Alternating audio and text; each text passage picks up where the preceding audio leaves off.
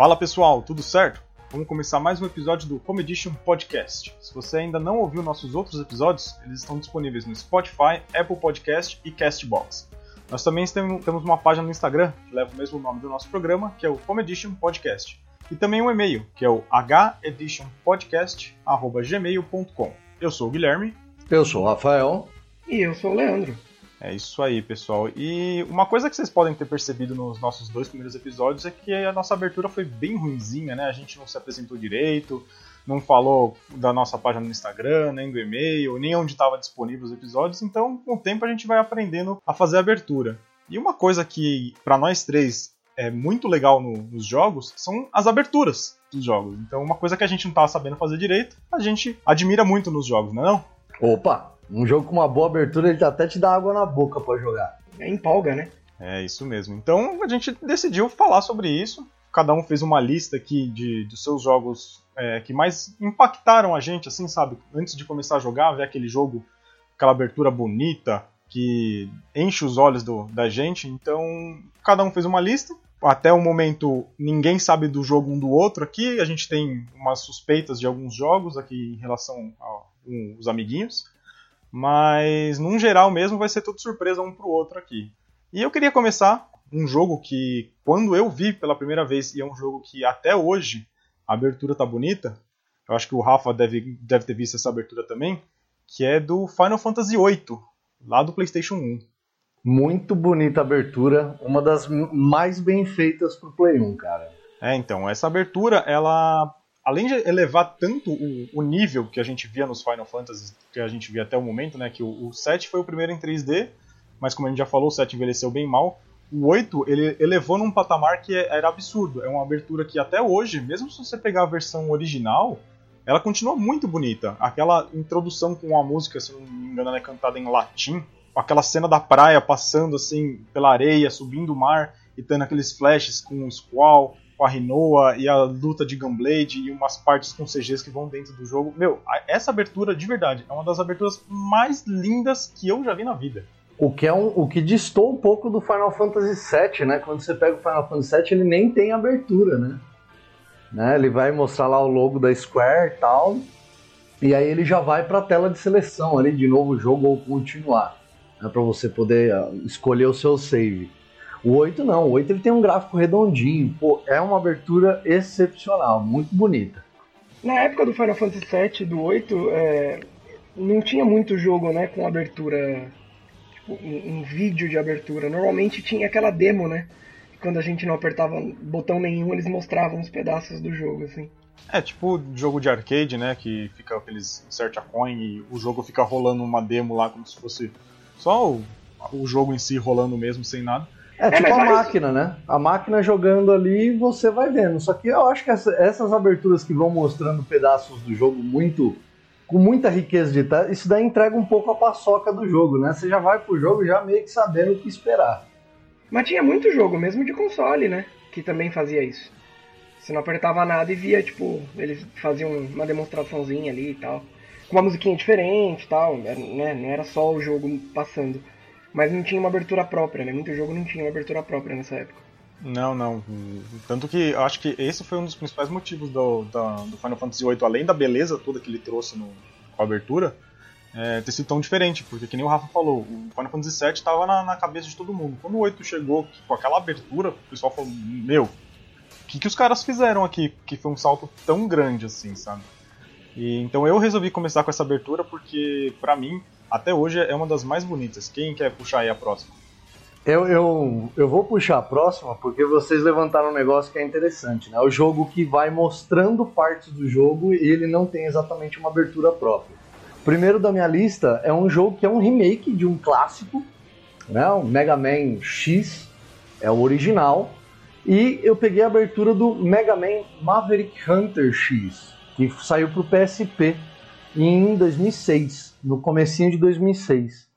Cara, além dele ser um jogo que ele foge um pouco... Ele ainda é 2D, né? Ele ainda é plataforma, mas ele foge do 2D tradicional.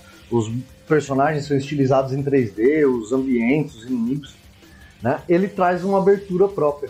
É uma abertura que eu acho muito louca. Ela é toda estilizada. A Capcom fez um trabalho ali sensacional para a abertura desse jogo. E ele é um jogo que ele muda um pouco, né, do original. No original você só joga com o Mega Man X, né, com o X no caso. E nesse jogo você pode jogar com o Vile, que seria o primeiro vilãozinho, né, que tem no começo do jogo. Na verdade, você venceu ou perder dele não tem relevância, você vai continuando é duro, né, mas você vai continuar o jogo. E ele é um personagem jogável também. E isso, na abertura, ele não entrega essa informação. Ele mostra muito do Vile, mas ele não mostra essa informação. Então é uma abertura que eu recomendo. Quem não viu ainda o jogo, quiser jogar ou quiser só ver a abertura no YouTube, eu recomendo fortemente. É uma abertura jogável, Salsa? Não. A primeira fase você vai jogar com o Vile. E o Vile, ele aparece muito na abertura do Mega Man Maverick Hunter X. Entendi. É uma coisa que você fala assim, nossa, mas é um personagem tão... Ele é tipo um mini-chefe da primeira fase, assim, não é nada muito relevante no jogo original. E nesse jogo, não. Ele aparece tanto na abertura que ele te deixa com uma pulguinha atrás da orelha e essa pulguinha é recompensada mais pra frente, quando você pode jogar com ele. Eu perguntei porque o primeiro jogo da minha lista é uma abertura jogável. E por isso que eu perguntei, porque eu achei que também era o Mega Man. Bom, agora que você começou a falar, só solta o verbo aí, né? Uma abertura jogável, isso aí eu não lembro de ter visto, não. Me interessou bastante também, me deixou curioso. Então, eu coloquei ele na lista, por quê? Porque esse jogo não tem uma abertura de vídeo, né? Não tem um vídeo que mostra a história do jogo, o personagem e tudo mais.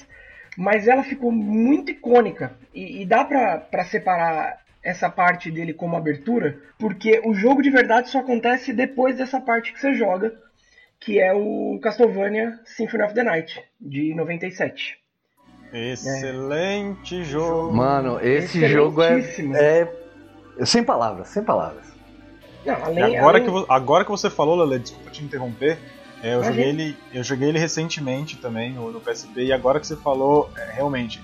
A abertura com... Eu vou deixar você descrever porque o jogo é seu, mas puta merda... Nossa senhora, fica até bateu o coração mais rápido aqui agora.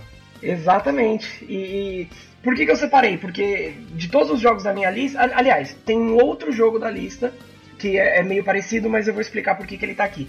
Mas o Castlevania é muito legal porque você já começa meio perdido, né? É claro que as histórias do Castlevania elas seguem uma linha, mas as histórias elas são muito confusas. Então eu imagino que quem jogou na época, eu joguei um pouquinho pra frente de 97, eu devo ter jogado lá pra 2000 e pouco, e acabei jogando de novo no Play 4, sei lá, um ano e meio atrás talvez. E o início você começa com o caçador, que é o Richter, se eu não me engano. É o Richter Belmont. É com da família Belmont lá, que é a família principal, né, da série Castlevania. E já começa lutando com o chefe final, que é... No caso, o Drácula, spoiler, gente, mas o jogo é de 97, gente... Pô, Castlevania, você falar que o chefe final é o Drácula, não é exatamente um spoiler, né? Não, realmente não é um spoiler, mas sei lá, né? Mas nessa cena tem a icônica frase que o Drácula solta lá. Exatamente, é por isso que eu separei. É por causa dessa frase. Além dela separar o jogo, porque... O jogo de verdade começa depois dessa pequena parte jogável. A luta não é muito, muito fácil de fazer, apesar que o jogo mesmo te dá um boi ali quando você morre a primeira vez. Mas o Drácula solta uma frase que é muito legal e faz todo sentido com a história do jogo, com os diálogos que você tem no jogo. Ele fala: o que são os humanos, além de uma pequena pilha miserável de segredos? What is a man? A miserable little pile of secrets. But enough talk. How about you? E ele fala com raiva, ele tá muito bravo, assim. Então eu acho que, pra mim, é uma das aberturas de games mais icônicas que eu joguei. Além de ser uma abertura, entre aspas, uma abertura jogável. E ela remonta também o Castlevania original, né? Que você joga o jogo inteiro com o Richter Belmont. Você vê um pouquinho do que é a história anterior do jogo e pra você... cair de cabeça num jogo excelente. Exato, é engraçado porque o início desse jogo é o final de um outro jogo e também é, entre aspas, é o final do Symphony of the Night, porque você também pode jogar o Symphony of the Night com o Richter. Então, assim, faz sentido pra quem jogou o jogo anterior, que no caso eu acho que ele tá remontando a história do primeiro ali. É isso, né? Vocês podem me corrigir se eu tiver errado. Remontando a história do primeiro. A história do 2 O primeiro Castlevania é com Richter Belmont, o 2 é com o Trevor e com o Alucard. E o Symphony of the Night seria uma remontagem da história do Alucard no 2. É meio que um spin-off, né? Tipo, o que ele estava fazendo naquele meio tempo. Isso, exatamente. E enfim, né? O Alucard é um personagem fantástico. Acho que de toda a série é o personagem que eu mais gosto. Acho que é porque o jogo é muito bom também, então a gente acaba gostando do Alucard. Esse é meu primeiro jogo, minha primeira abertura. Eu acho muito legal, a frase do Drácula é muito icônica. E já começar o jogo lutando com o maior chefe da série Castlevania, que é o Drácula, é bem, bem diferente, bem legal. A única coisa que você fez foi jogar a barra, né, de expectativa lá em cima agora, né? É isso. Pô, que eu ia falar. Já começou com jogaço? É isso que eu ia falar, porque o meu próximo jogo... Desculpa, Gui, desculpa. O meu segundo jogo também é nessa pegada e é icônico aí. Mas vamos lá, passar pro Gui. Eu, infelizmente, vou ficar com um jogo bem mais simplinho aqui, né? O Rafa falou, a expectativa vai lá em cima, então, gente, vamos devagar aqui, vamos baixar um pouco o nível, né? É uma abertura que eu, particularmente, antes de começar a jogar esse jogo, tinha muitas vezes que eu colocava o disco no Play 1, deixava lá, ficava assistindo a apresentação pra depois jogar. As apresentações a gente podia pular, né? A maioria dos jogos. Mas essa não, eu simplesmente gostava de ver porque era um mundo que eu gostava muito na minha infância, a música me agradava muito.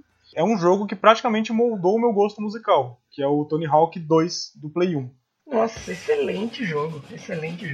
Só me veio memórias afetuosas e que aqueceram o meu coração. Então, o Tony Hawk 2, ele vem com uma abertura que eu e meu irmão até brincava, a gente falava que era a abertura de DVD, porque em vez de ser com CG ou cenas do jogo, eram cenas de filmes mesmo, assim, de filmagens dos skatistas mesmo, andando, fazendo as manobras e tal, e aparecia lá o nome de cada skatista fazendo uma manobra que basicamente só ele fazia na época, tudo, e tocando, se eu não me engano, era o Guerrilla Radio que tocava na abertura, eu não lembro, mas eu lembro que dentro do jogo tinha mais um monte de outras músicas. Eu joguei o Tony Hawk 2 antes do 1, aí depois do 2 eu voltei pro 1 pra pegar também, e com isso eu conheci mais um monte de outras músicas. Então esse jogo pra mim foi muito importante, não só na questão da abertura, que pra mim até hoje é uma abertura muito legal de se ver, mas eu gostava muito desse negócio de skate na época. Acho que quase toda criança deve ter passado da nossa idade, pelo menos. Nossa, eu joguei muito jogo de skate, cara. Muito. Confesso que eu gostava muito, né, do Tony Hawk, mas é um daqueles jogos assim que a gente não tem muita habilidade pra jogar. Então não ia muito bem comigo, não. Então, nesse jogo, eu era bom nesse jogo, cara. Porque eu lembro que numa locadora que eu ia, às vezes... Eu passei uma parte da minha infância em locadora também. E o pessoal tentava jogar o Tony Hawk igual na vida real. Então, tipo, eles pulavam e faziam uma manobra. Só que o jogo ele é completamente arcade, com uma pista completamente maluca. Então, dependendo da velocidade que você tiver no ar, você consegue mandar 5 manobras e ele tem aquele multiplicador. E eu fazia isso e a galera que jogava comigo falava: meu, como você tá fazendo 100 mil pontos e eu fiz 3 mil? Aí eu falava: meu, tô jogando desse jeito. Então, era um jogo que eu gostava muito e eu era bom no jogo, sabe? Sem querer me gabar. Vocês chegaram a jogar o Underground 2, o Tony Hawk Underground 2? Você falou da abertura do 2, eu lembrei da abertura do Underground, que era ótima também. O Underground 2 não, que eu me lembro não, mas o 1 eu joguei, que eu lembro que é um que tinha uma historinha bem mais ou menos, porque até então nenhum outro Tony Hawk que eu me lembro tinha história, era simplesmente você ou fazia o seu personagem, ou pegava um skatista que já estava pronto lá e mandava ver nas manobras só, que não tinha nada, e o Underground 1 eu lembro que tinha uma historinha bem simplona também, mas o 1 eu joguei bastante mesmo. Os Undergrounds eram mais sarristas, né? Eu gostava muito da época do Underground 2, porque eu gostava do Bamaguera, e tinha o programa dele na MTV, né? O Viva La Bam. Então à noite eu assistia o programa Viva La Bam e de dia eu jogava o Underground, era muito bom. Putz, você falou do Tony Hawk 2, deu uma saudadinha boa aqui. Não se esqueça que a gente tá gravando esse programa hoje, dia 16 de agosto. Agora em setembro vai lançar lá o Tony Hawk 1 mais 2 pros consoles agora da geração, que é o Play 4, o Xbox, acho que pra PC vai sair também. Exatamente, eu tô olhando com carinho, viu? Eu tenho o remake que eles fizeram, né, o remaster que eles fizeram um tempo atrás pro PC, mas eu acabei não jogando, mas eu tô olhando com carinho mesmo pra esse remake novo aí. Eu já até falei aqui pra Luana, né, minha esposa, que esse aí eu vou acabar comprando, meu. O jogo, eu vi a demo dele, eu achei muito divertido, foi só nostalgia apertando forte no coração, cara. E então, assim, não é um jogo excepcional como o Castlevania Symphony of the Night, mas a minha infância, foi o que eu falei, ele foi muito importante pra mim na questão musical, na questão do jogo, era um meio que eu tava dentro, assim, nunca fui de andar de skate, já tive skate, sabe, mas nunca fui de saber andar direito, mas pelo menos no videogame eu sabia me virar um pouco. Nada, você falou que não é um jogo excepcional. É sim, cara, o jogo é bom demais, sem nível, é o que a gente curte mesmo, ele é bom sim. O jogo é muito bom, eu sou aquele jogador que faz 3 mil pontos e olha o Gui fazendo 100 mil e fala assim, maluco, como que você tá fazendo isso, velho? Ai, que legal. Rafa, manda aí o seu segundo jogo pra nós. O meu segundo jogo é uma coisa que é bem... Ele não é um jogo muito conhecido, é uma franquia bem grande, mas no ocidente ela nunca emplacou muito bem. E tem 2 jogos, né? Eu já vou mandar os 2 de vez, porque os 2 são do mesmo console, que é o do PSP, e é o Phantasy Star Portable. A SEGA lançou isso, acho que foi pro... Agora não lembro se foi pro Saturno ou se foi pro Dreamcast o primeiro, mas eu não tive nem o Saturno nem o Dreamcast, mas eu tive o PSP. E um dos primeiros jogos que eu tive contato foi o Phantasy Star 1. E a abertura dele já é muito bonita, ele é bem RPGzão, né? Ele é um action RPG. Ele tem uma história muito boa, uma história interplanetária, você tem várias raças e tal. Dentre essas 2 aberturas, né? Eu tive primeiro contato com uma abertura maravilhosa, mas a do 2 é sensacional, né? O 2 ele tem uma história um pouco mais intrincada e tal. O sistema de combate é o mesmo nos 2.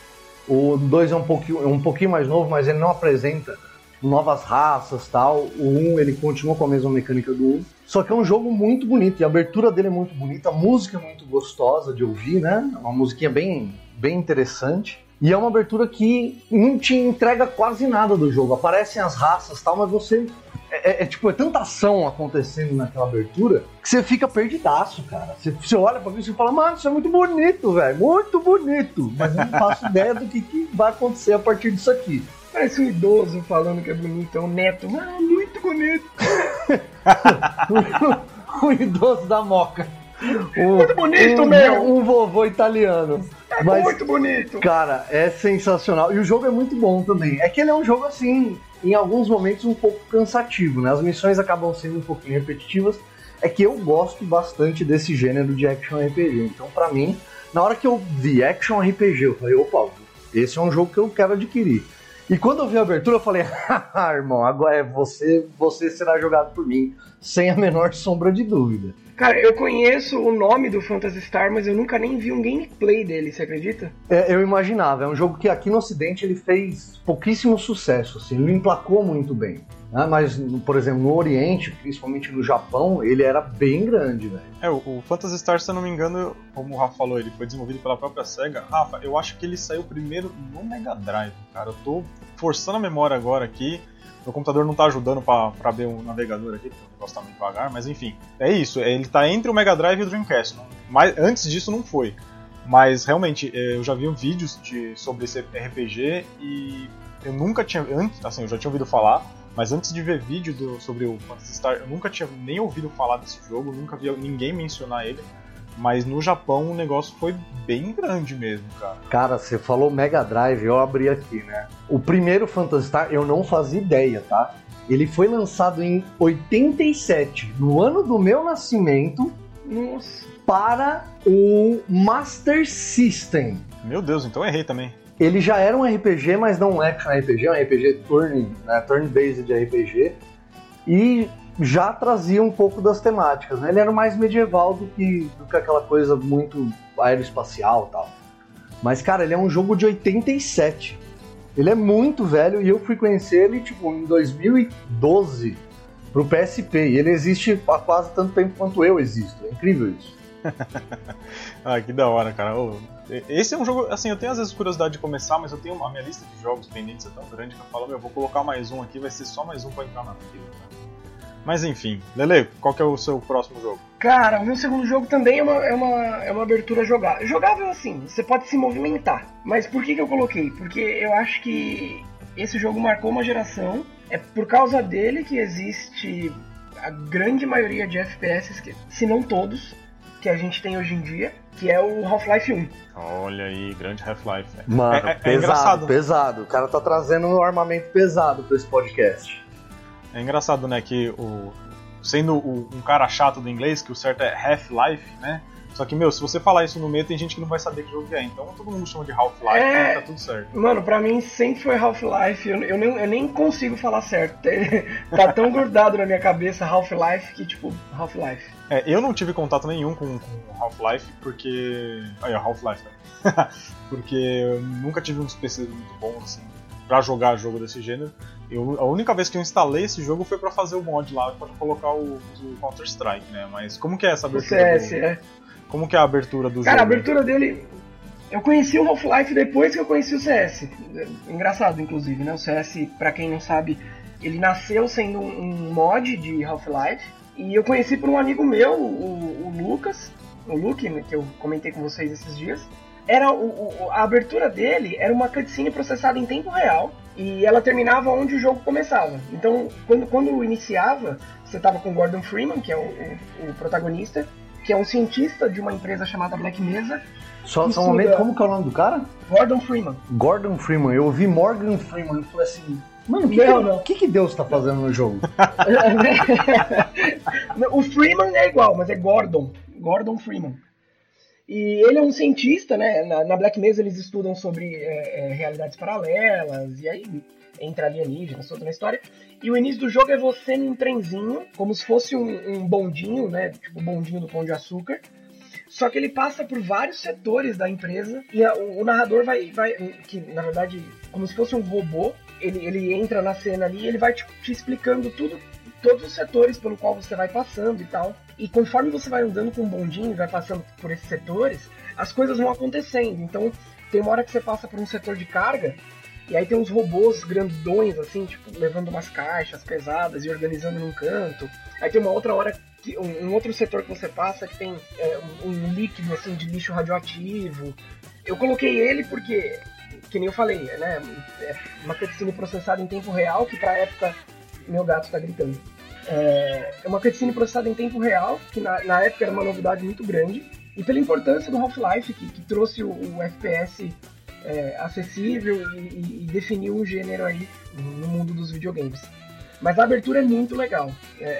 Eu acho que o original hoje na Steam ele não tem legenda, o que é uma pena, né, para poder entender todos os setores e o que o narrador conta. Mas é uma abertura muito legal que deixa a gente muito curioso sobre o que é a empresa e o que a gente tá fazendo lá. Pô, bacana isso aí, cara. Vou até dar uma procurada depois no YouTube como que é essa abertura. Porque, como você falou, né, o Half-Life foi um jogo muito importante para o mundo dos videogames, não dos videogames, dos jogos, né? Foi que nem você falou, o Counter-Strike nasceu desse jogo, né? E, cara, quanto ao seu gato que tava miando aí no fundo, velho, paciência, o nome do podcast é Comedition, cara, é feito em casa. Ela não mia, cara, ela não mia, ela berra. Sim, esquenta não. Essa gata, eu acho que ela aprendeu a miar com um pato, porque parece um pato. É sério. Mas enfim, ela não atrapalhou em nada aí, deixa o bichinho miar também, tá tudo certo.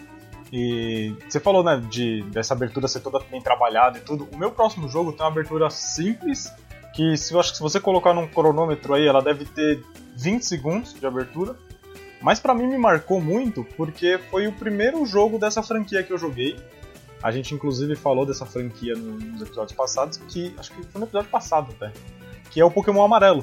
Que ele tem uma abertura que é diferente do Pokémon azul e do Pokémon vermelho que veio aqui pro ocidente, né? Ela é muito mais bonita, inclusive. A do Pokémon azul e vermelho é aquela abertura do primeiro episódio do anime. A do amarelo é mais bem trabalhada, é mais bonitona. É, então, a abertura do azul e do vermelho, se não me engano, é isso que você falou. É só os dois Pokémon lá, um pulando pro lado, pulando pro outro, eles se batem e aí aparece lá o Pokémon. Já no Pokémon Amarelo não, como ele é a versão do Pikachu, ele tem esse negócio do Pikachu vir correndo, aí ele pula dando um chute, aí ele tá surfando, aí ele aparece com uns balãozinhos flutuando assim nas costas, tudo bem bonitinho, tudo, e no final aparece lá a versão amarela com o Pikachu gigante na tela lá. Quando aparecia o nome dele, ele falava Pikachu, aí você apertava o A, o Start, qualquer botão que seja, ele gritava Pika! E aí, meu, era doido porque... Ele gritava mais fininho. Ele gritava mais fininho e eu acredito que você consegue imitar direitinho. Mas então, e assim, não era voz mesmo, né? Era tudo aqueles sons que o cartucho conseguia emitir na época, só que ficava muito claro que era o Pikachu falando o Pikachu mesmo. Então pra mim é uma abertura que foi, assim, muito legal, que me marca muito, porque foi o primeiro passo com a franquia Pokémon que eu dei. E a musiquinha também era uma musiquinha bem simples, bem animadinha e tal. Mas, cara, a abertura não tem 20 segundos. Acho que o que eu podia falar dessa abertura, eu já falei. Mano, eu não lembro da abertura do Pokémon Amarelo, eu preciso ver. O negócio da abertura era incrível porque, mano, nos sons do jogo, né, do Pokémon Vermelho e Azul, os Pokémons eram grunhidos, assim, que não era inteligível, né? Você não conseguia falar que ele estava falando algo ali. O cartucho do Amarelo, ele não trouxe essa inovação do Pikachu falando Pikachu só na abertura. O jogo inteiro, quando ele saía da Pokébola, ele também falava. Sim, é bem verdade mesmo. Tanto que o Pikachu, quando ele entrava numa batalha, ele falava Pikachu, alguma coisa do gênero, e ele era o único Pokémon, né? Que falava mesmo algo que você conseguia entender. Enquanto os outros eram simplesmente um barulho que o cartucho fazia, o Pikachu não. E como ele ficava fora da Pokébola, você podia virar e interagir com ele, né? E ele tinha os humores dele e ele sempre falava o nome dele, né? Igual no anime. Então foi um trabalho muito legal que eles fizeram, colocando no cartucho, assim, essa mudança que eles fizeram. Pra mim foi o primeiro contato que eu tive com a franquia Pokémon e com isso, cara. É uma coisa muito importante pra mim, algo que até hoje eu lembro, sabe? Ah, é bem show. Manda aí, Rafa, qual que é o seu próximo jogo? O Lele, ele já deu uma palhinha, que é uma franquia muito boa, é sensacional, que é a franquia do Castlevania, né? Esses não são aberturas jogáveis, né? Mas foram as aberturas assim, eu não tive muito contato com o Nintendo DS até o meu irmão comprar um. Isso a gente, acho que eu já tinha uns 22 anos, meu irmão tinha 21, né? A gente só tem esse espaço de um ano. E ele comprou um Nintendo DS, acho que foi em 2010, ou... 2009 ou 2010, acho que foi 2010. E aí ele colocou alguns jogos que ele gostava, ele falava assim, pô, se você quiser jogar também, né, pega os jogos aí e joga também. Eu falei, beleza, bacana, né? E aí eu comecei a me aventurar pelos Castlevania dos portáteis. E o primeiro que eu joguei foi o Dawn of Sorrow. Eu não tinha completado o jogo até recentemente, né? Eu fui só fechar ele bem recente mesmo, ano passado, que eu fechei ele. Mas a abertura do Dawn of Sorrow, do Portrait of Ruin e do Order of Ecclesia foram, assim, aberturas que eu olhava assim, eu pensava, né? Jogos de CD, por ser CD, acho que a qualidade gráfica permite, né, uma abertura mais trabalhada e tal. E aí quando eu vi as aberturas desses jogos no Nintendo DS, eu pirei. Eu falei assim, mano, um cartucho consegue fazer isso. Bendita Nintendo, né? Os caras também fazem uns negócios, né? Konami fez pro console da Nintendo. Eu falei assim, mano, é muito, muito bonita a abertura desses três jogos. Ela não são jogos tão emblemáticos quanto o Symphony of the Night, que é um dos jogos que eu sou tremendamente apaixonado, mas em questão de abertura, essas aberturas, elas são muito bem trabalhadas, muito bonitas também. Os três jogos que você falou também... acho incríveis, cara. O Order of Ecclesia, não só a abertura dele é bonita, como o jogo inteiro é lindo, né? O Order of Ecclesia dos três, eu acho que por ele ser o mais novo, deixa eu confirmar, né? Ele é de 2008, o Portrait of Ruin é de 2006 e o Dawn of Sorrow é de 2005. Por ele ser mais novo, mas ele é assim, ele é muito... O jogo inteiro ele é muito bonito. Você olha assim e você fala, mano, é absurdo a qualidade que esse jogo tem. E dentro de um portátil, né? Pra gente ver o quanto que essas coisas evoluíram. O Gui falou de uma abertura de 20 segundos do Pokémon Yellow, que era 8-bit e tal. E agora a gente tá falando... não é um CG exatamente, mas, pô, é um filme, um anime ali correndo na sua tela, cara. É muito louco. É impressionante o que eles conseguem fazer mesmo colocando essas fitinhas... Porque a fita do DS, do 3DS, até as próprias do Switch são coisa tão pequena que a gente fala, meu, não é possível que tá rodando nessa fitinha, é isso que eu tô vendo, sabe? Essas aberturas eu tava vendo aqui, eu consegui ver aqui enquanto vocês estavam falando, e realmente, que abertura bonita, cara. É show de bola, né? De outro mundo, mano. E assim, foi uma coisa que me impressionou muito, porque pra mim, o que significava ser um videogame de cartucho? Significa que em algum momento eu ia ter que soprar aquela fita, e aquela fita, né?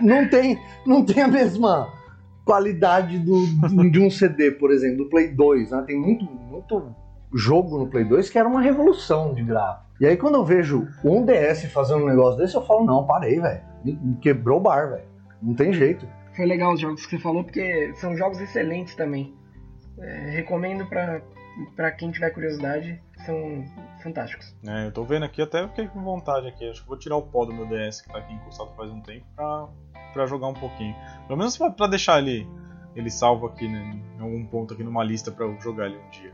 E Lele, qual que é o seu próximo jogo aí? Manda pra nós. Cara, meu próximo jogo eu acho que vocês jogaram, hein? Eu gosto muito da abertura dele porque ele já... Você já começa a jogar com depressão. Pô, vou gostar de jogar um jogo que eu começo com depressão? Não! Talvez eu tenha me expressado mal. Mas você já começa impactado. Você começa tristão. Ah, e Isolda. Ah, que piada horrível que eu soltei agora. Que é o Fallout 3. A música dele é muito boa. Eu não vou lembrar o nome dela agora, mas ela tem um nome e, enfim, ela é realmente muito boa. Quem tiver curiosidade, coloca aí a abertura do Fallout 3. O jogo começa com a câmera afastando, assim, de um ponto fixo, indo pra trás, assim, e você começa a enxergar aquela paisagem destruída e desolada. O narrador vai contando um pouquinho ali sobre a guerra, e enfim. E ele termina essa abertura, o zoom já veio todo pra trás, então você vê toda uma cidade destruída, uma armadura gigante segurando uma arma enorme também. E aí o narrador solta a frase, né, emblemática do Fallout, que é War Never Changes, né, que ele fala que a guerra nunca muda. E aí o jogo começa a partir daí, com você criando seu personagem. Inclusive, essa parte de tutorial do Fallout 3 é muito legal. Se a gente estivesse fazendo um vídeo hoje de melhores tutoriais, ele estaria, porque é muito show. E, novamente, porque é emblemático, virou uma franquia de sucesso. A frase todo mundo conhece, né, War Never Changes, e lembra do Fallout, porque acho que, eu posso estar enganado agora, mas eu acho que todos os Fallouts, eles fazem menção a essa frase. E porque ele mostra que a guerra é só um prólogo ali do que aconteceu, né, tipo... Normalmente, uma guerra nuclear, assim, é o fim de uma história. E no caso do Fallout, é o começo da história. A gente começa depois de estar tudo destruído. Cara, o Fallout... O 3 eu nunca terminei. Nunca cheguei a terminar, porque eu não... Eu também não. Era uma franquia que eu desconhecia. Mas eu joguei bastante o 4. Cara, o 3, só a abertura já é uma coisa que ela vai... Ela parece que entra em você, assim, ela vai te imergindo naquele jogo, e é muito bom. Fallout é um jogo muito bom. E a música, né? A música é muito boa também. Fallout eu não joguei, mas aí é aquele problema que eu tenho com o jogo de FPS. Eu sei que dá pra jogar em terceira pessoa, só que eu já vi muita gente falando que o jogo eles fizeram de um jeito que dá pra jogar de terceira pessoa bem porco, então, porque o jogo foi praticamente feito pra ser jogado em primeira. Eu fiz uma pesquisa aqui, Lelê, eu não sei se é essa, mas eu achei uma música aqui que é I Don't Want to See the World on Fire. Essa música, exatamente. É a canção do The Ink Spots. Eu vou escutar depois, quando a gente tiver mais calminho. É muito aqui. Boa. Mas o Fallout mesmo, eu sei que a franquia é muito grande, mas por causa do Black lá do Play 2, eu apanhei tanto pra jogo de FPS que eu nem tento mais jogo FPS no console, sabe? É um erro meu? Com certeza é um erro meu, porque eu devo estar perdendo muito jogo bom. Mas, por enquanto, eu vou deixar do jeito que tá. Eles são realmente bons. Mas se for começar, começa pelo New Vegas, que pra mim é o melhor. Legal, vou deixar anotado aqui mais um joguinho também. E a minha próxima abertura, eu vou fazer um 2 em 1 aqui, porque eu quero citar um pouquinho da abertura de um jogo. E a que eu quero falar mais depois, o Lele vai vir junto, porque ele acabou dando um spoiler pra gente aqui de uma das aberturas dele, e ele vai querer falar comigo junto. Que é de uma franquia que eu gosto muito, que foi praticamente a franquia que me fez querer ter um Play 2, que é o Metal Gear Solid. A abertura do Metal Gear Solid 2, ela também não apresenta quase nada. O mesmo trabalho que eles fizeram para mostrar os trailers desse jogo, ela tá na abertura também, porque a abertura só mostra o Snake, o tempo todo mostrando o Snake. No finalzinho da abertura eles mostram o Raiden e você fala, tá, quem que é esse maluco? Dane-se. E depois, durante o jogo, você acaba descobrindo que você joga o jogo inteiro com o Raiden, praticamente. O 2, ele é só um Zé Ninguém, né? Até a gente começar a jogar com ele, a gente não se toca muito quem ele é. A gente vai entender, entre aspas, depois, porque a história é meio maluca, mas a gente vai entender que ele já apareceu nos primeiros, né, Metal Gears. Isso. Mas na abertura do Metal Gear Solid 2, né, que é o segundo da franquia Solid, você só tá vendo o Snake lá e a abertura, a música é muito boa, tem uma orquestra bem bonita e tal. E eu queria citar ela porque até hoje eu lembro muito dela, mas a abertura que eu queria falar mesmo, que é da continuação, que é do Metal Gear Solid 3, que o Lele, que nem eu falei, deu o spoiler dele aí, que ele queria falar dessa abertura também. Aí já tá entrando pra mim nas aberturas mais bonitas que eu separei aqui. Não bonitas, mas as que mais me marcaram. Eu vou passar a bola pra você e aí eu complemento, mas a música é absurda, é muito bom, parece um filme do 007. Era exatamente isso que eu ia falar. Como eu já citei lá no nosso programa sobre enredos, o Kojima, ele queria sempre ser diretor de filmes, né? Ele não queria... A ideia principal dele era dirigir filmes. E no Metal Gear Solid 3, pela abertura, você vê o quanto ele pega como eram as aberturas dos filmes do 007. Então é aquele negócio que tem a música Snake Eater, que é uma música que, se não me engano, ela foi feita pro jogo mesmo. O esquema que a abertura é feito, tudo com os esqueletos das cobras andando, assim. Aquele negócio mostrando só um trechinho ou outro do jogo, não entregando nada. É linda a abertura, de verdade. É algo que simplesmente, você só de ver a abertura, você já fala, nossa, que filme é esse que eu vou começar a ver agora? Porque é uma abertura digna de filme mesmo, de filme de espionagem dos anos 60, 70, que é mais ou menos a época que o jogo se passa. Os flashes, né, de cenas e dos personagens também, né, ele fica trocando os flashes, assim, tipo, mostra o vilão, mostra o protagonista, mostra um personagem que você não sabe quem é, aí vem o esqueleto da cobra, aí vem, tipo, uns negócios meio aleatório na tela, e a música que é incrível, a música é muito boa.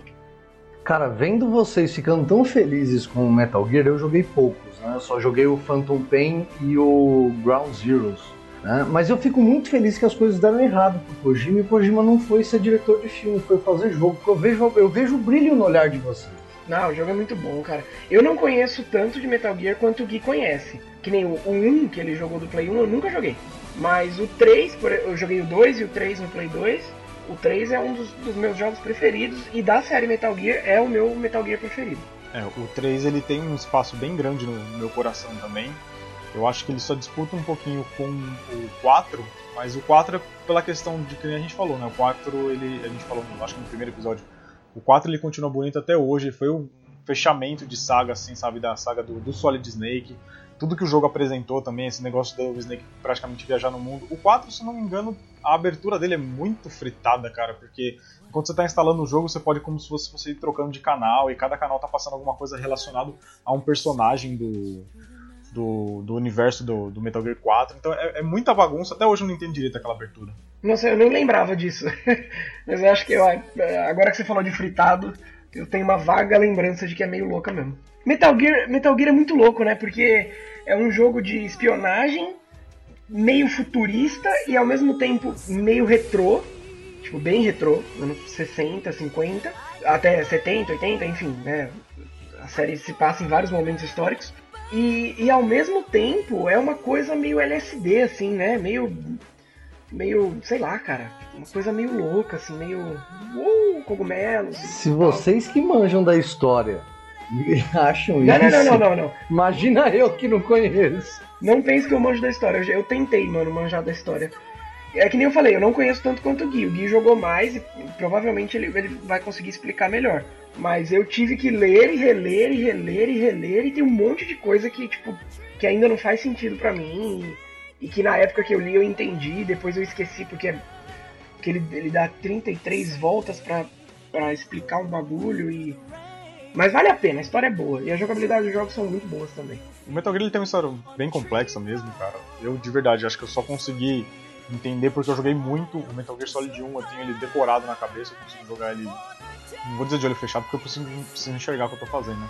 Mas eu consigo jogar ele numa boa, sabe? Até hoje, se você der ele na minha mão, eu sei pra onde ir, sei o que tem que fazer, tudo mais. O 2 já é um pouquinho mais complexo a história dele, porque começa a envolver governo americano, governo chinês também.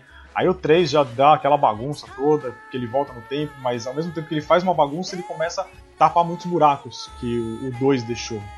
Mas deixar claro que não é o protagonista que volta no tempo, né? O jogo se passa antes... Do 1 e do 2.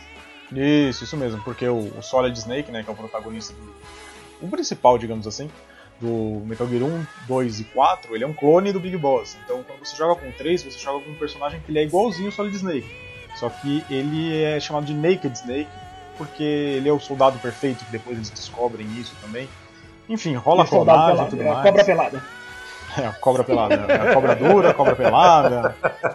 É a cobra dura, a cobra líquida, a cobra pelada. Que absurdo. Tem mais alguma cobra. É sério, cara. É tradução bizarra. E o que complica também na história do Metal Gear é que o Gui com certeza sabe, mas muita gente que começou a jogar por algum dos 3D não sabe, mas o primeiro Metal Gear é de 87 também, foi lançado para MSX2 e a história é canônica, então a história desses primeiros jogos fazem parte da história principal. E hoje em dia a gente só encontra numa coletânea que tem no Play 3, né? Acho que o Play 3 tem uma coletânea que tem esses primeiros jogos. Acho que são 2 ou 3 que são... Eles são bem antigos, bem feios e a história já era confusa na época. E eles são canônicos, né? Isso, são 2 jogos, né? Que é o... Aí entra mais na bagunça ainda, porque o primeiro Metal Gear chama simplesmente Metal Gear. O segundo jogo do Metal Gear que saiu é o Metal Gear 2 Solid Snake. Aí quando foi pro Play 3 no 3D, virou o quê? Metal Gear Solid. Então, o Metal Gear 2 Solid Snake vem antes do Metal Gear Solid. Pra ajudar, a bagunça nos nomes também ficou uma beleza aí, né? Só pra ajudar mais ainda a galera. E que nem o Lele falou, eles são jogos canônicos mesmo, eles contam toda a história do que... Se você jogar, começar pelo 3D, você vai encontrar o Grey Fox, que é o ninja ciborgue, e ele, numa conversa de codex, vai falar, ah, mas ele morreu na ilha de Zanzibar. E você fala, quando que isso aconteceu? Foi o que eu joguei e falei, mano, não tô entendendo nada que tá acontecendo aqui. E o 3, e aí entra de novo esse negócio de vai e vem com linha temporal, né? Não o protagonista, o jogo. Porque no Metal Gear 3, que a gente tá citando pela abertura, ele volta muito tempo antes. Se eu não me engano, ele volta até na época que os primeiros jogos se passam, né, Gui? Ou antes deles. Acho que é antes, né? É, o Metal Gear 3 ele é o pontapé inicial da história. Ele é a primeira história de todas. É, mas o 5 também. O 5 não é? No fim das contas. Não, o 5 o que acontece? É o Metal Gear Solid 3, aí depois vem o Peace Walker, depois do Peace Walker vem o Metal Gear 5. Isso, justamente. E aí o 3 ele volta no tempo, e aí o 5, né, como vocês acabaram de ouvir, também volta. É uma coisa muito louca. Eles pegaram a história, bagunçaram, mas é boa. Vale a pena, Metal Gear é muito bom. E sem contar os spin-offs, né, Gui? Os spin-offs também são canônicos. É, exatamente, os spin-offs assim, você pode jogar o jogo sem jogar os spin-offs, né, os spin-offs Solid, porque tem outros spin-offs que tem o spin-off Acid, mas isso daí é outra coisa, a gente não vai nem entrar nesse assunto, mas os que levam Solid no nome, todas as histórias são canônicas, sabe, tudo bem, você não precisa jogar ele pra entender certinho tudo que tá acontecendo. O Peace Walker, eu acho que é o único que você realmente precisa jogar ele pra entender o que aconteceu entre o 3 e o 5. Mas, enfim, a abertura do Metal Gear Solid 3 é linda demais, é uma coisa bonita pra caramba. Com isso a gente acabou matando um da minha lista e um da lista do Lelê, então agora a gente vai deixar o Rafa falar um pouco da abertura dele também. É isso aí. Cadê o Rafa? Eu não sei. Eu não tinha apertado o botão. Boa! Mas agora eu vou comentar um jogo que é extremamente emblemático, é um jogo pra quem gosta de RPG... É um jogo que você tem que jogar, cara. É um jogo muito bonito. É um jogo... Ó, o vovô da Moca de novo, né? Muito bonito. E ele é um jogo que ele vem com uma coisa que... Quando a gente é moleque, né? É um jogo bem, bem antigo. Na primeira vez que eu joguei ele foi no emulador do Super Nintendo, que é o Chrono Trigger. E você olhava, assim, o design dos personagens, né? E imagens que você via do jogo, em revistas de jogo, pra você ver o detonado... As dungeons secretas. Esse jogo ele tem muita coisa que você que é completamente opcional, são side quests, né? É um dos primeiros jogos que eu vejo que tem algo assim, né? Que tem algo que é fora da história, ajuda você a se fortalecer pro último chefe, que é o Lavos, é um chefe final. Mas a gente tá falando de abertura. E no jogo, quando o Chrono Trigger foi lançado, ele não tinha exatamente uma abertura, né? Não era uma coisa muito bem feita, né? É um jogo de Super Nintendo, 16 bits e tal, só que a Square, né? Agora eu não lembro, o Chrono Trigger é da Square também. Ah, tinha que ser. Isso, é da Square. O Chrono Trigger, na verdade, ele foi feito com o time dos sonhos da Square, né? Que eles pegaram o roteirista do Final Fantasy, o Akira Toriyama, né? Que fez a arte, que é o artista do Dragon Ball. O pessoal da música também parece que é um pessoal bem grande dentro da Square. Enfim, eles pegaram um time dos sonhos que nunca mais a gente vai ver. Nunca mais não, mas vai ser muito difícil a gente ver todo mundo junto de novo, e fizeram o jogo. Então, o Chrono Trigger original, ele já tinha o design de personagem do Akira Toriyama, que é um negócio... Eu sempre gostei muito de Dragon Ball, Akira Toriyama é o autor do Dragon Ball. E aí eles vão lançar... Eu fui jogar DS. E a do DS ele tem uma abertura que ela também foi feita pelo Akira Toriyama, pelo... cara do Dragon Ball, pelo autor do Dragon Ball, desenhista, né? O cara que deu origem ao universo do Dragon Ball. E, cara, no DS tá sensacional. Foi uma abertura, assim, maravilhosa. Você olha, você fala, meu, não é possível, cara. É tipo, ele combina muita coisa muito boa, tipo, uma trilha sonora muito boa pra abertura. A animação do Akira Toriyama é um negócio assim que você olha e você fala, nossa! Enquanto você fala, eu tô assistindo e eu tô querendo que tenha um anime pra assistir. Então, já pensaram também em fazer um anime sobre o Chrono Trigger, né?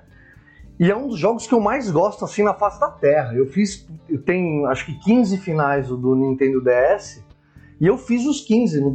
Eu já tinha feito os 13, né, no Super Nintendo, e aí eu fiz os dois extras, né, jogando no DS do meu irmão. Cara, é um negócio sensacional. E a abertura é maravilhosa também, vem com aquele gostinho, tipo, você assiste a abertura, ele não te entrega nada do jogo, né, não revela paçoca nenhuma do jogo. Ele só mostra os personagens e algumas capacidades, né, de batalha, de combate dos personagens. Mas, cara, é muito bom. É muito bom. É uma abertura, assim, que... Eu vi uma abertura nova pra um jogo velho e falei assim... que delícia! Nossa, é muito bonita, cara. Ainda tá passando aqui. E é muito legal. Eu realmente queria assistir um anime. Não, essa abertura, realmente... Eu comprei o DS, eu ficava jogando no R4, né, o destravamento, porque os jogos são muito caros. E só que a ROM que eu baixei... ela vinha corrompida, então chegava a um certo ponto que eu perdi o save o tempo todo. Eu sempre queria terminar esse jogo e eu não conseguia, e uma vez eu tava tão bravo que eu falei, meu, quer saber, eu entrei no Mercado Livre, achei um preço legal, comprei o jogo original porque eu falei, eu quero terminar esse negócio. E a ROM que eu tinha baixado, eles tinham feito uma gambiarra tão feia no jogo que eles tinham tirado a abertura da ROM. Então quando eu comprei o original... quando eu comprei o original que eu coloquei, que eu fui ver, eu falei, meu, o que tá acontecendo aqui? Aí eu vi a abertura e falei, nossa, velho. Meu Deus do céu, é por isso que eu falo, meu, o jogo original é caro, tudo, mas, meu, vale a pena pra certas coisas, sabe? Aí eu vi a abertura e foi que nem o Rafa falou, eu falei, meu Deus do céu, olha isso aqui, coisa linda, tudo, e eu também. Acho que nós três aqui queria ver um anime desse jogo, porque é muito bonita a abertura e deu vontade de jogar de novo agora. Akira Toriyama, se estiver ouvindo isso, neste momento estamos aí abrindo uma petição pra você fazer um anime do Chrono Trigger. Eu sei que vai acontecer. Eu tenho fé que vai chegar nele. Mas sonhar não custa nada, né? Sonhar de graça, né? Então tá de boa. Então vamos torcer, né? Vai que um dia isso acontece. Ô Lele, eu sei que a gente falou junto aí da abertura do Metal Gear Solid 3, mas você quer mandar o próximo da sua lista aí pra gente? Mando sim. O próximo da minha lista eu coloquei porque eu tenho lembranças emocionais como o Salsa tem aí com Chrono Trigger, que é o Super Mario 64. Abertura extremamente simples, eu joguei muito o Super Mario 64, e foi o primeiro jogo que eu joguei no meu 64. Apesar de o que fez eu querer o 64 foi o Zelda, que eu vi na casa do meu primo, o Mario 64 foi o primeiro jogo que eu joguei no 64, e a abertura eu acho bonita, ela é feia, né? Aquele 3D da época não era tão bonito assim, mas eu acho ela muito legal. Eu esqueci o nome daquele personagem na nuvem, né? Aquele, ele o Lakitu, todo... o Lakitu. Como é que é, perdão? É Lakitu o nome daquele personagemzinho na nuvem. Exato. Ele gira todo o castelo, né? E vai contando a historinha da Zelda. Da Peach. Tô muito louco, chamando cara. Jesus de Genésio, caramba. Meu nariz tá entupido, eu tô perdendo a atenção. Mas enfim, ele filma, né? Ele vai passando assim, mostrando todo o castelo, contando a história da Peach. Aí ele mostra eu lembro até hoje, assim, dele mostrando aquele vitral que tem, assim, lá em cima no castelo, com a cara da Peach, tudo. Puta, é muito legal. Ela é bem simples. Quem assistir hoje não vai ver nada demais, mas eu acho extremamente divertido e eu assisto e dá vontade de jogar de novo. Esse tá na minha lista por apelo emocional mesmo. Ela traz uma memória gostosa, né? Mario 64 é um jogo que traz uma memória gostosa. Além de ser um jogo excelente também. Mas traz aquela memória muito bom. Que pega no coração, né, velho? É, cara, memória de infância. Eu acho que, como a gente falou na época no episódio do Quem Somos, ainda assim, eu acho que a época do 64 e a do Play 2, em dois momentos diferentes da vida, claro, mas são as que mais me dá... essa sensação de nostalgia gostosa, assim, em relação ao videogame. 64 era uma época muito legal, com jogos muito legais, e o Play 2 também, né? E o Mario 64, como foi meu primeiro jogo 64, eu tenho a abertura na cabeça até hoje, acho que até a música ainda, se eu fizer um esforço, vem. E eu achava fantástico, ele tá na minha lista por um apelo emocional. É, o 64 eu não tive ele, né, então... Mas eu lembro de ver na locadora lá que eu sentava pra jogar, às vezes que eles tinham um 64 também. O pessoal sentando lá pra jogar, e essa coisa aí do Laquito, não sei... Ele rodando o castelo inteiro, tem uma parte até que, se não me engano, ele entra na frente de uma janela, assim, aí ele se filma, aí depois ele vai e para do lado do cano que o Mario sai de dentro e tal, e aí ele vem, se apresenta, falando, eu sou o Lakitu, e tal, aí ele vai para de trás do Mario e aí você começa a jogar. É uma abertura, que nem você falou, uma abertura simples, mas é uma abertura que mostrou como os jogos de plataforma seriam do 3D pra frente, sabe? Esse jogo é uma lição pro pessoal que queria fazer jogo de plataforma 3D. E ele já começava de uma forma muito louca, né? Antes de você apertar o start, que você podia pegar a mãozinha e puxar a cara do Mario, assim. Tipo, era muito legal aquilo. Eu ficava mó tempo puxando a cara do Mario. Dava assim. Fazer umas caretas loucas no Mario, velho. Bichinho ficava sambado. Era muito legal e era um negócio que a gente nunca tinha visto, né? De, tipo, mano, você poder segurar o modelo 3D, assim, e torcer ele. Era muito legal. E aí, se você apertasse o start pela primeira vez, sem ter um jogo salvo... Vinha esse vídeo de abertura, que era muito show. É verdade, esse negócio de mexer na cara do Mario, o pessoal fazia umas bizarrices de vez em quando lá, e ficava puxando, soltava, a orelha do Mario ficava balançando pra lá e pra cá. É uma coisa que eu particularmente nunca tinha visto em nenhum outro jogo mesmo. E partindo aqui pro meu próximo jogo, que a gente já tá quase finalizando aqui as nossas listas, um que eu comecei do terceiro jogo nessa franquia, e também acabou não mudando muita coisa, foi o Onimusha 3. Do PlayStation 2.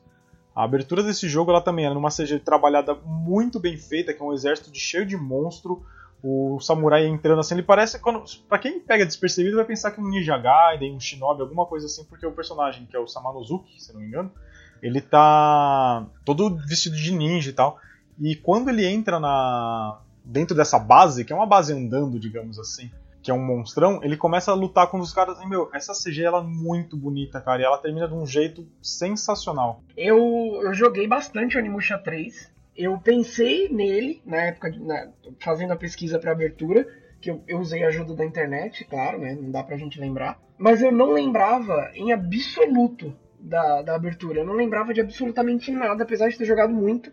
E pra mim, ser o melhor Onimusha que tem. Então eu resolvi não pôr na lista, mas que legal que você colocou, porque o jogo é incrível. Cara, eu joguei bastante o Onimusha 3 e eu gostava muito do jogo, em especial por uma coisa. O francês. Tem o Jean Reno no jogo, meu irmão. Exato. É muito louco. Eu não lembro na época de ter algum ator em jogo assim como o Onimusha teve. Então, tanto que eu forçando a memória eu também não consigo lembrar, e o ator que emprestou o rosto pro Samanosuke... Ele também é um ator japonês muito famoso, obviamente. Pra gente, um ator francês, que é o Jean Reno, que participa dos filmes de Hollywood, ele é mais famoso ainda, né? Mas eu lembro que apareceu lá Jean Reno e tal, e se não me engano, na abertura, depois de mostrar tudo isso, que faz aquele negócio dos dois um ficando de costas pro outro, lá, aquela cena emblemática e tal, mostra eles, a CG é tão bem feita que, meu, num jogo de Play 2, você vê uma CG daquela, você fala, cara, não tá devendo em nada pro ator de verdade, sabe? É algo que, de verdade, é uma abertura que envelheceu muito bem. Eu queria de verdade que a Capcom relançasse, fizesse um remaster igual ela fez com o primeiro Onimusha, que saiu agora para os consoles da atual geração. Eu de verdade, quando eu vi, eu falei, pô, tomara que eles façam do 2 também, do 3 também, né? O 2 parece que a história dele não segue o Samanosuke, parece que segue um outro samurai. Mas a do 3 eu lembro até hoje, cara, que é muito bonita, o jogo é muito bom também. Eu joguei bastante o Onimusha 3. E eu quis colocar a abertura dele aqui porque é uma abertura que, de verdade, vai demorar pra envelhecer. Vai mesmo, é mais fácil o Jean Reno envelhecer do que a abertura, velho. O Jean Reno, pra quem não sabe quem é o francês que faz o filme O Profissional. E a Pantera Cor-de-Rosa também. Exatamente. Cara, é um ator completo. É um ator que ele faz comédia, faz filme de ação, fez muito drama. E tá no Onimusha, velho. O cara fez até videogame, velho. Dá um Oscar pra esse mano logo. O Jean Reno merece mesmo. Jean Reno é um cara fora do comum, digamos assim. O Onimusha realmente é muito bom. Eu não joguei o 1 e o 2, nem o 1 nem o 2, eu nem tive interesse nesse remake, mas o 3, se saísse, eu ia querer, porque realmente era muito bom. O 1 eu joguei por curiosidade mesmo, né, porque nem eu falei, eu joguei o 3 primeiro, aí o 1 eu fiquei curioso e fui atrás de jogar, mas ele é bem mais travado do que o primeiro. O 2, como eu vi que não era o Samanosuke, eu deixei quieto. E eu joguei um que seria o 4, que é o Dawn of Dreams, alguma coisa assim, mas também não segue a linha de nenhum desses samurais e tal. É uma outra pegada também. Eu terminei porque um amigo meu da escola que tava jogando na época falou que o final era legal, eu fui até o final e não achei tão legal assim. Cara, eu vou te falar que eu nem sabia que tinha esse quarto aí. Eu pelo menos não lembro de ter visto. Eu joguei bastante o Onimusha Tactics, eu acho que era de Game Boy Advance e tal. É um bom joguinho, cara, um bom joguinho. Também não conheço. É, eu joguei um pouquinho do Onimusha Tactics também, eu fiz ideia que você fosse conhecer, Rafa, porque você gosta bastante desse gênero. Mas eu nunca fui muito pra frente, não. Eu falava, não é Onimusha isso aqui pra mim, é um jogo Tactics de samurai só. É, realmente ele vai buscar mais só a lore, né, do Onimusha, né, a cultura geral do Onimusha. Ele não pega muito a história, né, do Samanosuke e tal. Mas é um bom joguinho, é que eu gosto bastante de Tactics também, né. É, isso é verdade, eu lembro bastante que você jogou muito Final Fantasy Tactics também. E, bom, Rafa, você tem mais uma abertura pra nós aí, né? Eu tenho, e é uma abertura, né, muito emblemática pra mim, a gente tava falando do Tactics. É novamente um jogo que saiu pro PSP, que tinha no Play 1, que é o Final Fantasy Tactics. No PSP ele é conhecido como War of the Lions, né? Um título pesado aí, bacana, e é uma abertura que é muito bonita. O universo do Final Fantasy Tactics ele é um universo muito místico. Você começa o jogo, você é um nobre, você é um meio nobre, né? Você é filho de um nobre com uma plebeia, filho mais novo da casa dos Beowulf, né? Você é o Hamza Beowulf, e os seus irmãos, né? Eles estão meio que... Os seus irmãos não, né? Tem o irmão mais velho, que é o Daisdarg Beowulf, e ele tá meio que malcomunado com o pessoal que tá buscando as pedras do Zodíaco, né? São 12 pedras, né? São 12 signos, são 12 pedras. E elas têm uns poderes dos bravos do Zodíaco. Então é uma história muito mística. E a abertura do War of the Lions, desse Final Fantasy Tactics, ela traz muito esse misticismo, tanto na música quanto no que aparece. É uma abertura que tá guardada no meu coração, porque eu gosto muito do gênero Tactics, eu gosto muito de jogos de estratégia, né? Ela tem um lugarzinho especial, porque não é só de um jogo de estratégia, ela traz uma mística, assim, um negócio que ele te envolve no jogo, né? A abertura é uma coisa que, às vezes, você pula, né? Você fala, pô, né, já ouvi tantas vezes, vou pular. E dessa vez, não. Tipo, ela te prepara para toda vez que você vai abrir o seu save, vai imergir naquela história bem mística, né? Você entra junto a partir da abertura. Então ela te bota no clima do jogo. É, o que você falou, né? Esse jogo ele saiu primeiro no Play 1 e depois eles fizeram esse port pro PSP. Eu posso estar enganado, mas a versão do Play 1 ela não tinha abertura, né? Ela simplesmente, o jogo meio que começava tudo. E aí quando eles passavam, quando foi pro PSP, eles colocaram a abertura no PSP, foi isso mesmo ou eu tô falando groselha? Foi, na versão do PSP, inclusive, eles colocaram coisas que na versão de Play 1 não tem. Alguns personagens secretos que já tinham na versão do Play 1 são levados pro Tactics, eles adicionam novos personagens secretos, inclusive de outros Final Fantasy, do Final Fantasy XII, por exemplo, o Baltir é um dos personagens secretos. Tem o Luso, que é do outro Final Fantasy Tactics, que é do Final Fantasy Tactics do DS. Então, assim, eles trazem muita coisa nova, eles colocam abertura e CGs no meio do jogo. Entre os capítulos, né, do jogo é dividido em capítulos, tem CG. E é muito bonito, porque a CG ela tem a mesma qualidade da abertura. Então, no jogo em si, eles não remodelaram, continua sendo uns bonequinhos e tal. Mas toda a arte do jogo renovaram muito bem nessa versão do PSP. Pô, da hora isso. É, a versão legal quando eles fazem isso. Desculpa, Gui, pode falar. Não, era só isso. Tipo, quando eles fazem esses ports para um videogame que é um pouco mais potente, eles dão essa adição, que nem foi o Chrono Trigger do Super Nintendo pro DS, que eles colocaram a abertura, colocaram essas trechos de anime, que nem o Rafa falou agora, do Final Fantasy Tactics, do Play 1, pro PSP também, eles colocaram essas coisinhas a mais. Eu acho que isso dá uma enriquecida no jogo, e pra quem já jogou o jogo, são coisas boas a mais, assim, né? São adições que o pessoal vai agradar tanto o público novo, quanto quem já jogou o jogo. Ah, sim, fizeram com maestria isso aí, viu? Essa versão do Tactics que tem abertura é alguma coisa do leão, não é? Alguma coisa Lion. É, a War of the Lions, né? O leão branco e o leão preto. que representam os dois lados de um reino que está fragmentado pela morte do rei. Isso, justamente. Eu não joguei, mas eu sei dessa versão. Aí tem os dois duques, é o Duque Larg e o Duque Goltana, cada um representando um leão em um lado dessa guerra, né? Um lado do herdeiro do trono. Um diz que o herdeiro é o filho mais novo, e o outro diz que a herdeira é a filha mais velha. Esse é meio que um background da história. A história mesmo é a história dos Bravos do Zodíaco, né? E é muito boa a história no geral, tanto o background histórico daquele mundo, quanto a história da sua aventura mesmo, né? É show de bola, cara. Muito bom. Da hora. Esse jogo é bem bom mesmo, mas ele é meio complexo pra jogar, pelo menos pra mim, eu acho.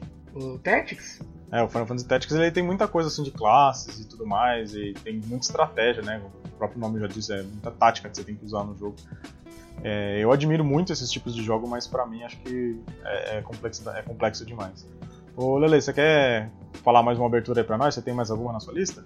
Eu tenho várias outras na cabeça, né, mas essas que eu separei, eu tenho mais uma que acho que o Salsa vai conhecer também e acho que ele vai concordar comigo que é uma boa abertura, que não é de um jogo, mas é da série Borderlands, que é um dos jogos que eu mais gosto, com ênfase no Borderlands 2, aliás, os três Borderlands têm abertura igual, né, de uma certa forma, que é o narrador contando a história. No primeiro, o narrador contando a história de uma forma desenhada, assim. Os personagens vão aparecendo desenhados na tela, e o planeta. Então ele vai contando a história do primeiro jogo, e o que são, entre aspas, o que são os vaults, né, que é o grande segredo da série Borderlands.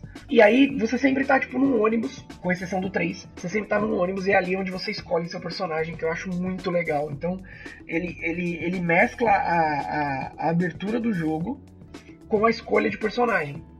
E ele conta a história como se fosse um quadrinho. Conforme ele vai contando, ela vai se desenhando na tela, assim, e é muito legal, empolga pra caramba. A gente fica super curioso com a história. Eu gosto muito da história da série, inclusive.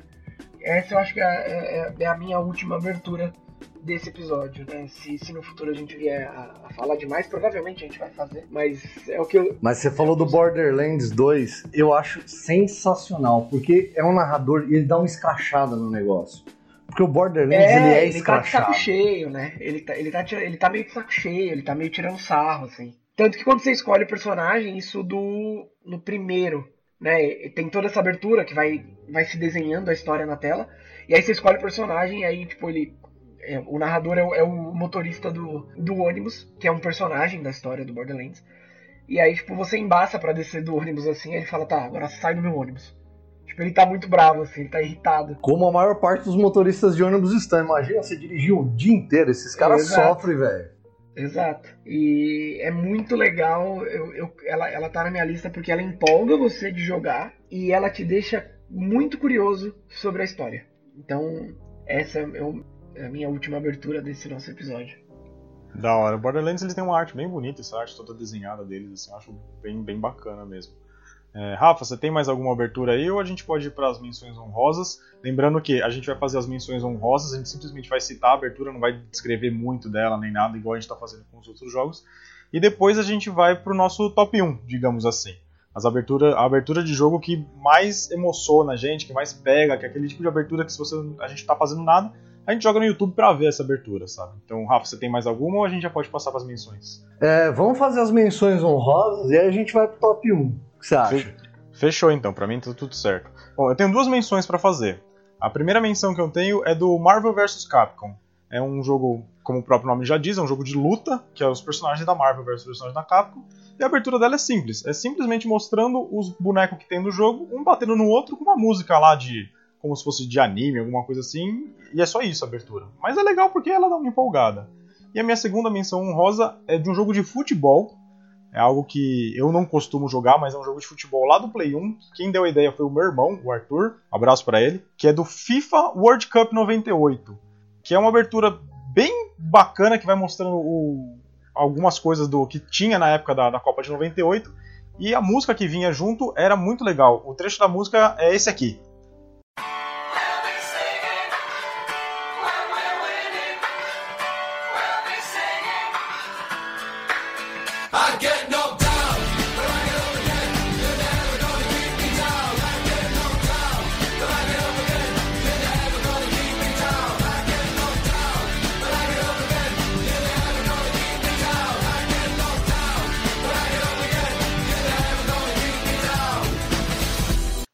Então, essas são as duas menções honrosas que eu tinha pra falar. Rafa, manda suas menções aí pra nós. Cara, minha menção honrosa tem a ver com o nosso próximo episódio, que é a abertura de um jogo que chama Odin Sphere.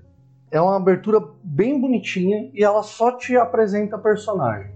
Nada mais. É uma abertura bonita, muito bem desenhada, uma arte fenomenal, uma musiquinha extremamente agradável e só os personagens. Não mostra o que o personagem faz, não mostra tal, não mostra nada. É isso. Essa é a minha menção honrosa para esse momento.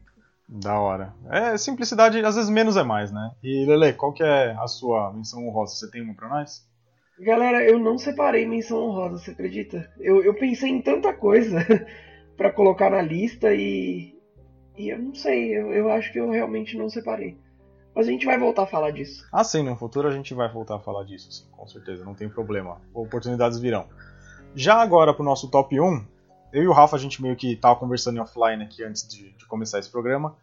E a gente vai citar essa franquia de novo aqui, acho que em todos os episódios ela já foi citada pelo menos uma vez, que é o Kingdom Hearts. As aberturas do Kingdom Hearts, elas são muito bem trabalhadas desde o primeiro jogo, cara. Mas, tirando o primeiro, digamos, do Chain of Memories pra frente, uma coisa que o Kingdom Hearts faz que é muito legal, ele sempre, de uma forma meio que indireta, ele conta o que aconteceu na história antes daquele jogo em específico. Então vai passando, conforme o jogo vai andando, as aberturas vão ficando um pouco mais complexas, porque ela acaba trazendo muita coisa pra dentro da abertura, mas eles fazem isso de forma linda, então você não se perde. Pra quem jogou os outros jogos, vai ver aquela abertura e falar, nossa, que coisa linda. Pra quem não jogou, vai achar bonito também, não vai entender nada, obviamente, mas vai achar bonito do mesmo jeito. E a abertura que eu tenho pra mim como a mais bonita, não é do Kingdom Hearts 2, a do Kingdom Hearts 2 fica em segundo lugar pra mim, mas é de um spin-off, que é do Kingdom Hearts 0.2. É, tem o 0.2 sim na história, gente, é confuso mesmo. Que ela conta a história da Aqua, que é uma das personagens do Birth by Sleep. E essa abertura, ela vem com um remix da música do primeiro jogo, da música de abertura do primeiro jogo. E com isso, ela vai mostrando tudo o que aconteceu no Birth by Sleep. E o Birth by Sleep é um spin-off que se passa antes do primeiro jogo, na cronologia ele é a primeira história. E é uma história desgraçada que só aconteceu merda, cara, de verdade. A gente joga com 3 personagens e os 3 personagens têm um final ruim, cara, de verdade. O jogo termina e você fala, que beleza, eu joguei com 3 pessoas e as 3 pessoas se deram mal no final. Isso não é spoiler, porque quem for jogar, e tem outro, o jogo é em 2010 também, né, então já caducou também.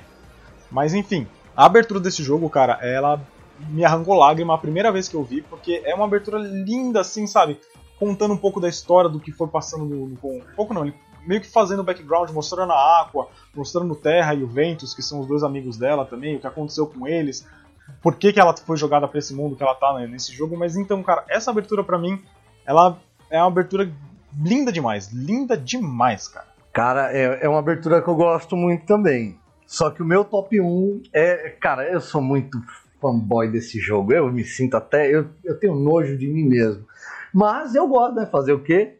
Que é a abertura do Final Fantasy VII Crisis Core. Ele é muito similar à abertura do 7, às aberturas que vocês já viram do Final Fantasy VII, mas ela tem o twist dela, que ela mostra os personagens do Crisis Core, Final Fantasy VII.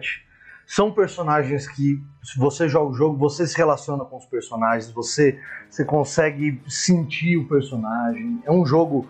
Também, como o Gui escolheu um jogo triste, é um jogo bem triste também, né? Não é uma história só amores ali, não. É uma história que o negócio, o bicho pega feio. E, cara, traz um dos personagens que eu mais gosto, que é o Zack Fair, que é o protagonista do jogo. E a música é muito boa e muito nostálgica. Então, ela já vem sendo boa e já vem sendo nostálgica junto. É tipo um tsunami ali. Então, a minha abertura favorita é... Crisis Core Final Fantasy VII, sem jeito, sem conversa, é minha favorita até o presente momento, né? No futuro não sei, mas até hoje é. Essa abertura é bem bonita mesmo também. Eu concordo com você em relação a esse jogo, porque esse jogo é uma obra de arte.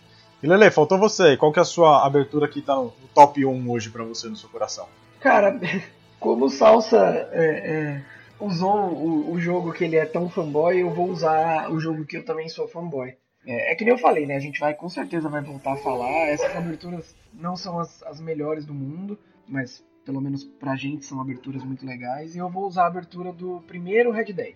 Eu acho muito interessante porque ela é um vídeo com gráfico do jogo, não é CG, não é nada, e mostra o protagonista, John Marston, chegando na cidade de Armadillo, onde praticamente é a cidade principal do primeiro jogo, e mostra aquele início da era industrial.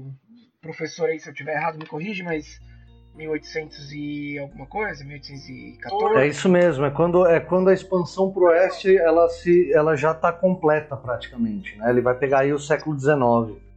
Mais ou menos 1914, né? Eu falei 1814, mas não... É o fim de tudo, né? 1914 é quando começa a Primeira Guerra, ele é um pouquinho anterior a isso. Um pouquinho antes, é.